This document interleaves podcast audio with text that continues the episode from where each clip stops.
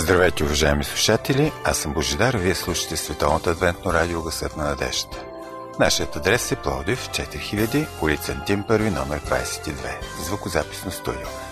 Телефонът, на който може да ни се обажите е нула три две шест три три пет три три.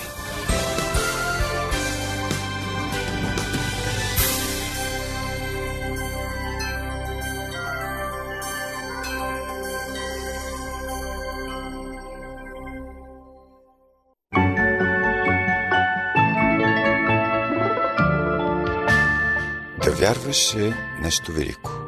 Да вярваш е нещо уникално. Да вярваш е нещо топло и сърдечно. Да вземаш уроци по вяра и да упражняваш своята вяра е смирено, благородно и необходимо. Уважаеми слушатели, започва нашето предаване упражнение по вяра. Ще имате възможност да чуете нещо, което би осмислило вашия живот, вашата ценностна система. Надявам се, че ще се почувствате духовно зареден.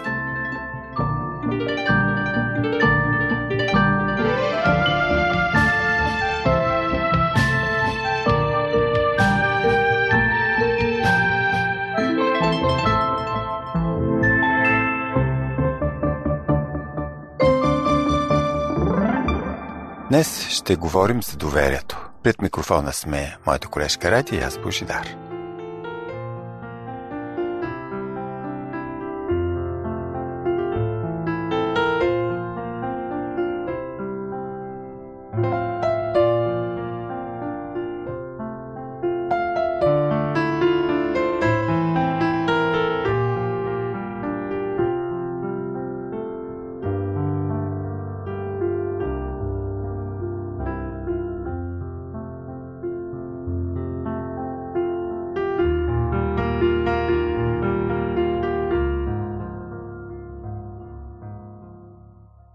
Група туристи прекарали няколко дни след живописна планинска местност. Планинските зъбри и склонови придавали очарование на многобройните туристи, които рискували живота си в желанието си да се скачат до недостъпните върхове и места, приоритет само за орлите. Групата изследвала скалите и цветята. Един от тях, един ентусиаст, който бил ботаник, докато разглеждал една стръмна страна на планината, видял долу една отвесна скала и там някакво много рядко цвете, което представлявало голям интерес за него. Той естествено поискал да го има, но как да стигне до него? Нито един от групата не бил готов да рискува за живота си, за да се добере до така желаното цвете. Наблизо имало баща и син, които пасели стадо овце. Те предложили на момчето ще да награда, ако то се съгласи да се завърже здраво с едно планинско въже около кръста и да бъде спуснато по отвесната скала, за да откъсне цветето и да го даде. Бащата веднага съгласил, защото познавал сина си, той бил добър алпинист, но момчето, въпреки че било безстрашно и често се било спускало над шеметни зъбери и скали, за да достигне до гнезда на някои птици, отказало въпреки щедрата награда. Туристи се опитали да му докажат, че въжето е достатъчно здраво и дори за половин дозина мъже. Неговият действителен страх обаче стана очевиден, когато след момент на размисъл момчето казало: «Ще го направя, обаче баща ми искам да държи въжето. Мога да се доверя на един човек, когато познавам добре, му имам доверие, а не на десет, които не познавам». Скъпи приятели, имаме ли нужда от доверие, за да имаме добър живот, добри отношения, добра среда, добро семейство? Всъщност, без доверие животът ни би бил немислим. Например, ето, проверявате ли дали в хляба ви има отрова? Като отивате на лекар, искате ли той да ви покаже своята диплома? Като си купувате хапчета от аптеката, правите ли им химичен анализ преди да ги изпиете? Като отивате на работа, вярвате ли, че вашия работодател ще ви заплати в края на месеца? Животът ни би бил пълнат, ако трябваше всичко да поставиме под съмнение. Това би ни коствало напрежение, което едва ли някой би могъл да понесе. Трябва да бъдем и предпазливи, и бдителни. Това не е излишно, защото пък има и много измамници, различни схеми за измама, така че въпросът за доверието наистина има две страни. Изпитваме вътрешна необходимост от доверие. Да се доверяваме и да не се доверяват. Доверието и щастието са свързани помежду си. Недоверието помрачава светлината и щастието на живота ни. Отнема любовта, мира и радостта. Междуличностни отношения не могат да съществуват без доверие. Какво става, например, в един брак, когато няма доверие? Ами разпада се. Какво става с едно приятелство, ако бъде злоупотребено с доверието? И то се разпада. Степента на доверие всъщност показва доколко сплотено едно общество, а там, където има недоверие, всъщност няма истинско приятелство и братство. Отношенията на доверие са част от Божия план за нашия живот. Но що е доверие? Вяра или вътрешно убеждение във вашата собствена способност да направите нещо, вътрешна увереност, доверие в себе си. Можем да го определим и като самоувереност. Вяра или увереност в някого или нещо, или във възможностите на някого или нещо да действа по правилен и достоен начин. Как се изграждат отношенията, основани на вяра и близост? Да вярваш на някого. Какво значи това? Да се довериш означава да откриеш себе си пред някого, на когото, разбира се, вярваш. Да можеш да разкриеш себе си такъв какъвто си в мисли, чувства и емоционалност. Да се разоръжиш от всичките си защити до степен на уязвимост. Скъпи приятели, задали сте си въпроса как се поражда доверието в междуличностните отношения. Може би първо трябва да се спрем на опознаването. Всъщност, бихте ли се доверили на непознат? Ако го направите, значи проявявате наивност и поемате риск. Ние имаме нужда от опознаване, за да проявим доверие. Друг момент. Доверието изисква взаимност. Не може да бъде постигнато само от едната страна доверие във взаимоотношенията. Ако другата страна, примерно, няма намерение да се изградят такива близки връзки на доверие, няма как да се получи. Трябва да даваш, за да си сигурен, че ще получиш. Даваш ли доверие? Обикновено получаваш доверие. Трябва да споменем, че доверието може да се развива само в условията на сигурност. Среда, в която няма никаква заплаха. Представете си какво става, ако едната от двете страни предаде доверието. Ощетената страна веднага смъква своето. Доверието веднага се губи във връзката и се разпада. Това е нормална реакция на самозащита. Доверие може да гласуваме само на този, който не ни застрашава и не е заплаха за нас, който се държи добре с нас, държи на нас и няма да ни предаде, дори и да не е съгласен с някои наши действия. Не на последно място трябва да подчертаем, че доверието предполага приемане. Неприемането на недостатъците е пречка за изграждане на пълноценни отношения на доверие. Това е факт. И така, на кого да се доверим? Доверяваме се на тези, които познаваме добре. Доверяваме се на онези, които са приятелски настроени към нас. Доверяваме се на хората, които са готови да ни приемат каквито сме. Доверяваме се на тези, които сме опитали и които са оправдали доверието ни. Скъпи приятели, нека сега да погледнем на темата чрез примера на Исус. Още в началото на своето служение Исус прояви пълно доверие. Доверие в Неговото Слово. Често цитираше, писано е. Не считаше, че трябва да спори, а просто се аргументираше без да се натрапва. Оставаше на слушателите си да си изясняват позициите. В края на служението си на земята Исус заяви в Лука двадесет и трета глава четиридесет и шести стих. Отче, в Твоите ръце предавам духа си и като каза това, издъхна. Показателен е и примерът с апостол Павел, с неговите думи са записани във второто послание до Тимотей, четвърта глава, седем осем стих. Аз се подвизах доброто воинстване. Пътя свърших, вярата опазих. От сега нататък се пази за мен венецът на правдата, който Господ, праведният съдия, ще ми въздаде в онзи ден.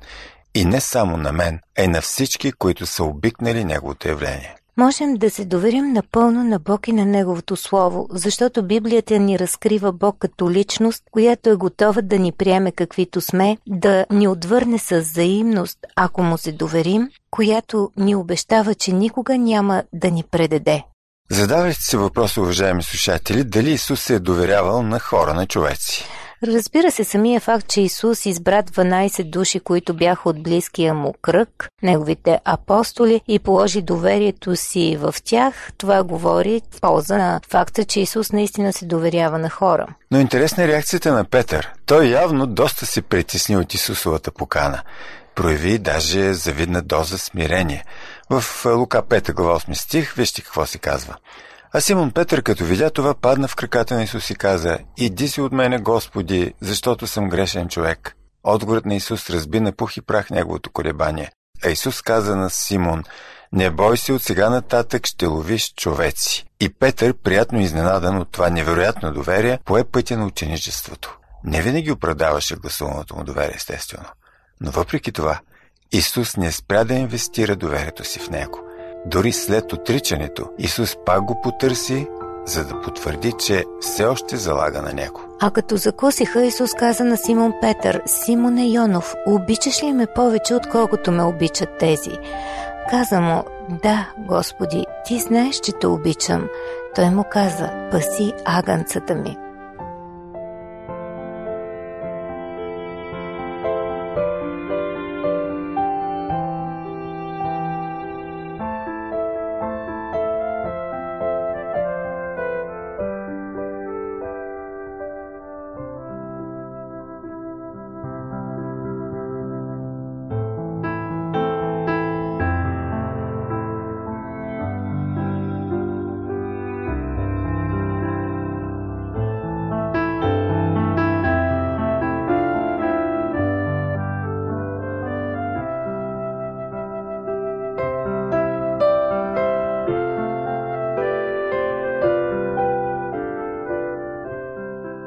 Уважаеми слушатели, вие слушате Световното адвентно радио Гласът на надежда. Припомням ви нашия телефон нула тридесет и две шестстотин тридесет и три петстотин тридесет и три. Тези от вас, които желаят, могат да се свържат с нас и чрез социалната мрежа Facebook. Търсете ни като Адвентно радио България, изписано на кирилица. Програмата ни продължава.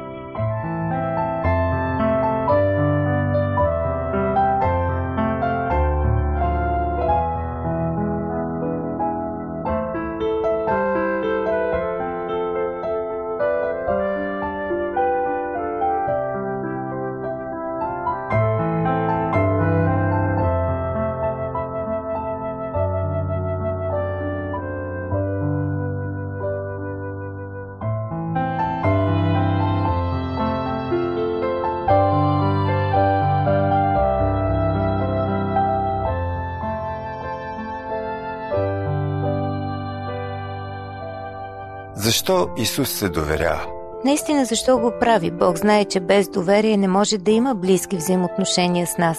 Ето защо Той, който толкова държи на връзките с човека, инвестира от доверието си в нас. И това е така не само с Петър. Също и с Авраам, Исаак, Яков, с много други. С целия Израилев народ Бог гласува специалното си доверие и това е описано в Библията. А на практика тъжната история е, че Израел в болшинството си се оказаха хора недостойни за това доверие. И на нас сега Бог гласува огромно доверие, като ни поверява посланието на примирението. Не считаш ли, Божо, че Бог залага твърде много на нас? Ами от човешка гледна точка да, но той разсъждава от божествена гледна точка с божествени стандарти. Изглежда, вижда бъдещето и може би така ни поставя, че когато му се молим, когато знаем, че той ще ни помогне, крайният резултат е добър. Така поне се мисля. Според мен това е доверие в аванс, защото ние сме непостоянни и всъщност Бог рискува твърде много, залага на нас, след като добре знае, че ние сме като Петър. От една страна той ни дава свободна воля, за да избираме. С една дума, ако ние не го изберем, той няма да ни се разсърди, но ще му е мъчно. От друга страна, въпреки че той държи на свободната ни воля, прави всичко възможно, че с тази свободна воля ние да го изберем. Е, можем да класифицираме така в схема защо го прави, като се доверим на Библията, разбира се. И това са няколко причини, но най-важната от тях е... Еми заради любовта си. Също така знае, че това е начинът да ни промени към по-добро. Това, което и ти каза. Още повече доверието поражда доверие. Та практиката го е доказала.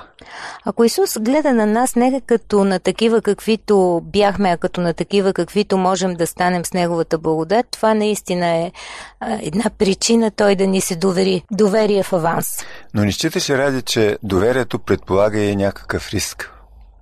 Да, разбира се, още повече, че ние можем тук да си припомним и случая с Юда. Според някои библейски тълкователи, думите, които са записани от Матей, осма глава, деветнайсети и двайсети стихове, фактически са един кратък разговор между Юда и Исус. Ето да ги чуем. И дойде един книжник и му каза: „Учителю, ще върва след тебе където и да идеш." Исус му отговори: „Лисиците си имат леговища и небесните птици гнезда, а човешкият син няма къде глава да подслони." Добре, Боже, питам се, след като Исус разбра подбудите за тази молба, защо не върна Юда? Ми, според мен му даде шанс. Исус с това поведение доказва, че неговата любов е безрезервна, безусловна.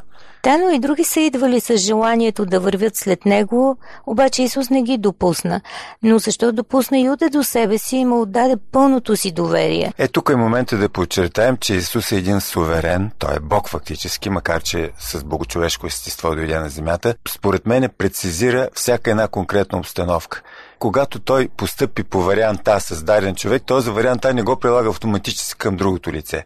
Според мен той действа селективно на базата на характерните особености, на базата на дарбите, на базата на бъдещето, което очаква този човек. Така поне си мисля, не знам. Според мен това е много силна илюстрация за това какъв е Бог, какво е неговото сърце, че той не ни отказва доверието си, дори когато ние не го заслужаваме. Ето, примерно, Юда е в най-тесния кръг на Исус, посветен е в плановете и намеренията му, поверена му е касата. Всъщност длъжността на касиер говори за инвестиция на особено високо доверие. И Юда предаде това доверие. Всъщност цялата тази история ни показва, че Исус не отказва да дари доверието си дори на Юда. Дори и тази невероятна болка от предаденото доверие не е в състояние да го възпре от намерението му да отдаде доверието си на Юда. Само да добавя, дава му възможност да се развива по собствен начин, т.е. както той прецени, независимо, че в аванс му дава доверието. Това е нашата свобода наистина, която ние дори не може да схванем с ума си, защото Бог, който е толкова силно влюбен в нас, е готов да ни даде доверие в аванс, дори ако ние се окажем предатели, а той го знае предварително. Така че картината на един Бог, който предпочита да преживее болката от предаденото доверие, отколкото да каже: „Не мога да ти се доверя, понеже можеш да ме предадеш", е доста ярка илюстрация на неговата любов. Когато е на лице човешкият фактор, и аз мисля, че винаги съществува потенциална опасност доверието да бъде, т.е. с доверието да бъде злоупотребено и да бъде човек предаден. Но нека да се спрем на някои факти, как може да се накърни доверието между хората. Да изборим просто някои неща. Кои са тези неща? Да започнем с некоректност. Непочтеност. Оклеветяване. Изневяра. Предателство. Нарушаване на поверителност. След като има толкова много рискове, разумно ли е всъщност ние да се доверяваме един на друг?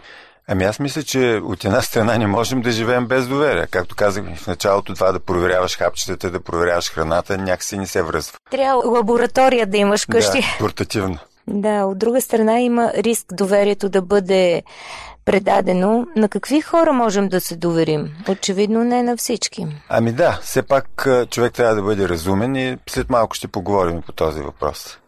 Как да постъпваме? Може би тук е момента да се подсетим за втора Коринтяни, осма глава, двайсет и втори стих. Пратихме с тях и другия ни брат, чието усърдие много пъти в много неща сме опитали, и който сега е много по-усърден поради голямото му към вас доверие. Още един стих за доверието е Притчи, осемнайсета глава, двайсет и четвърти, където авторът ни казва, че има приятел, който се държи по-близко и от брат. А в Притчи, двайсет и седма глава, девети стих: „Както благоуханните масла в каденията веселят сърцето, така и сладостта на сърдечния съвет на приятел." Всъщност, кога не бива да се доверяваме? На кои хора не бива да се доверяваме? Дали Библията говори по този въпрос? Искам твърдо да заявя моето мнение, пък и надявам се, то не е само мое, че християнството не е нито овчедушие, нито някаква наивна теория на хора, които хвърчат с небесата и се занимават с глупости. Да, живеем наистина във време на голяма престъпност, кражби. И ако ние всъщност прилагаме нещата механично, без да ги обмисляме, наистина може да си изпатим просто от а, наивността си. Ето обаче какъв е съветът на Исус от Матей, десета глава, шестнайсети стих. Той е много практичен и приложим във всяка една култура, във всяко едно време.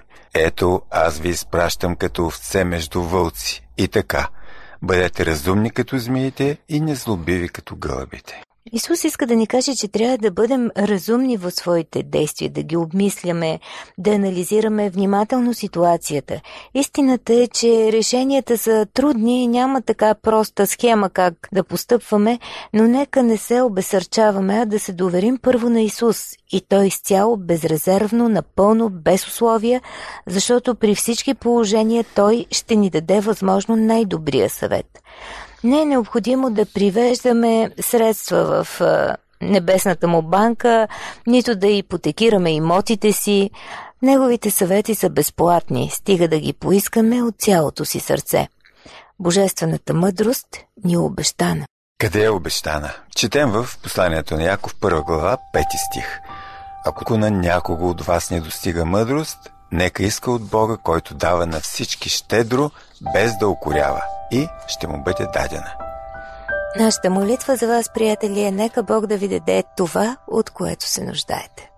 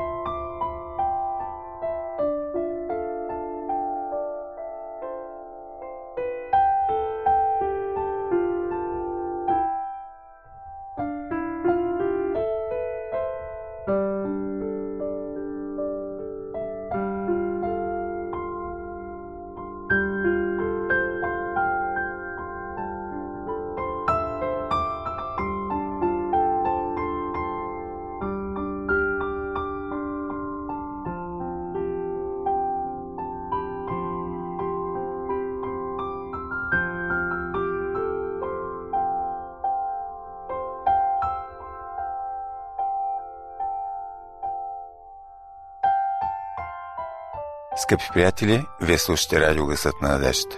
Може да ни слушате в интернет. ей дабъл ю ар точка орг е първият сайт, а втория ей дабъл ю ар точка ес ди би джи точка орг. Може да ни пишете на нашия електронен адрес ей дабъл ю ар долна черта би джи ет а би ви точка би джи.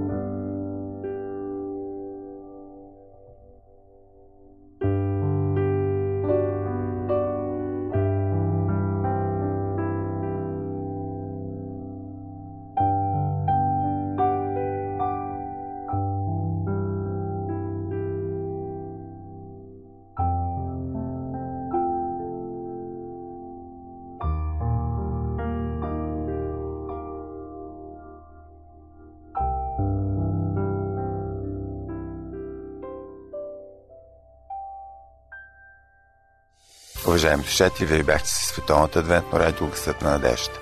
Припомням ви нашия адрес. Град Пловдив, пощенски код четири хиляди, улица Антим първи, номер двадесет и две, звукозаписно студио. Слушайте отново предаването упражнения по вяра в следващата събота по същото време на същата честота. До чуване!